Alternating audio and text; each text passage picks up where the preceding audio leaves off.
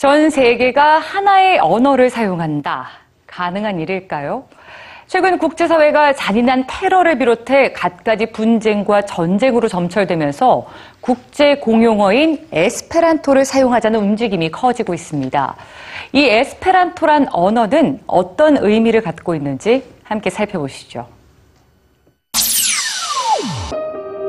1800년대 후반 폴란드 수도 바르샤바에서 150km 떨어진 비아위스토크는 신흥 방직업 도시로 러시아계, 폴란드계, 유대계, 독일계 사람들이 모여 살던 곳입니다.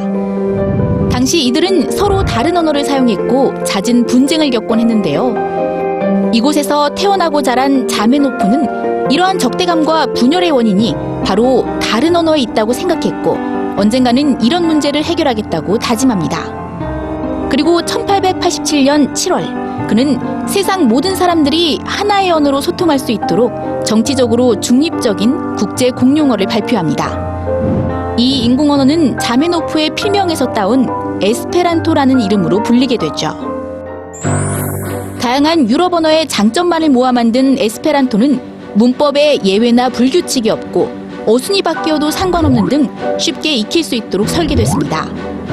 게다가 자국민끼리는 모국어를 쓰고 다른 민족끼리는 공통어를 쓰자는 한민족 두 언어주의를 주창하며 강대국의 언어가 다른 나라나 소수민족의 언어를 파괴하지 않는다는 평화적 발상도 담았는데요. 이처럼 좋은 취지로 시작됐지만 에스페란토는 탄생부터 박해를 받아왔습니다.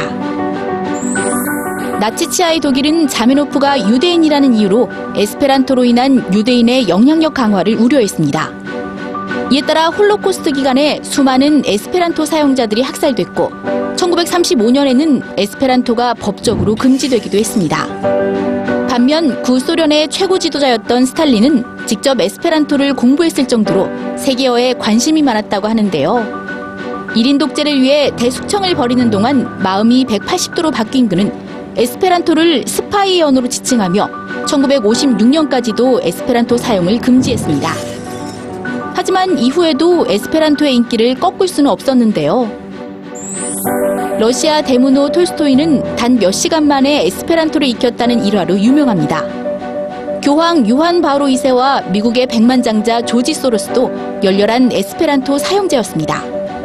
1920년 우리나라에도 조선 에스페란토 협회가 창립되는 등 지식인들로부터 시작된 에스페란토 운동이 활발하게 전개되기도 했는데요. 이렇게 130여 년의 역사를 걸어온 에스페란토는 현재 전 세계 약 200만 명 정도가 사용하고 있습니다. 지난 15일은 자메노프가 태어난 날이자 에스페란토의 날이었습니다. 평화의 언어라는 에스페란토. 만국 공용어 실현까지는 갈 길이 멀지만 세계 평화와 인류의 행복이 퇴색되어가는 요즘 그 의미만은 되새겨볼 필요가 있지 않을까요?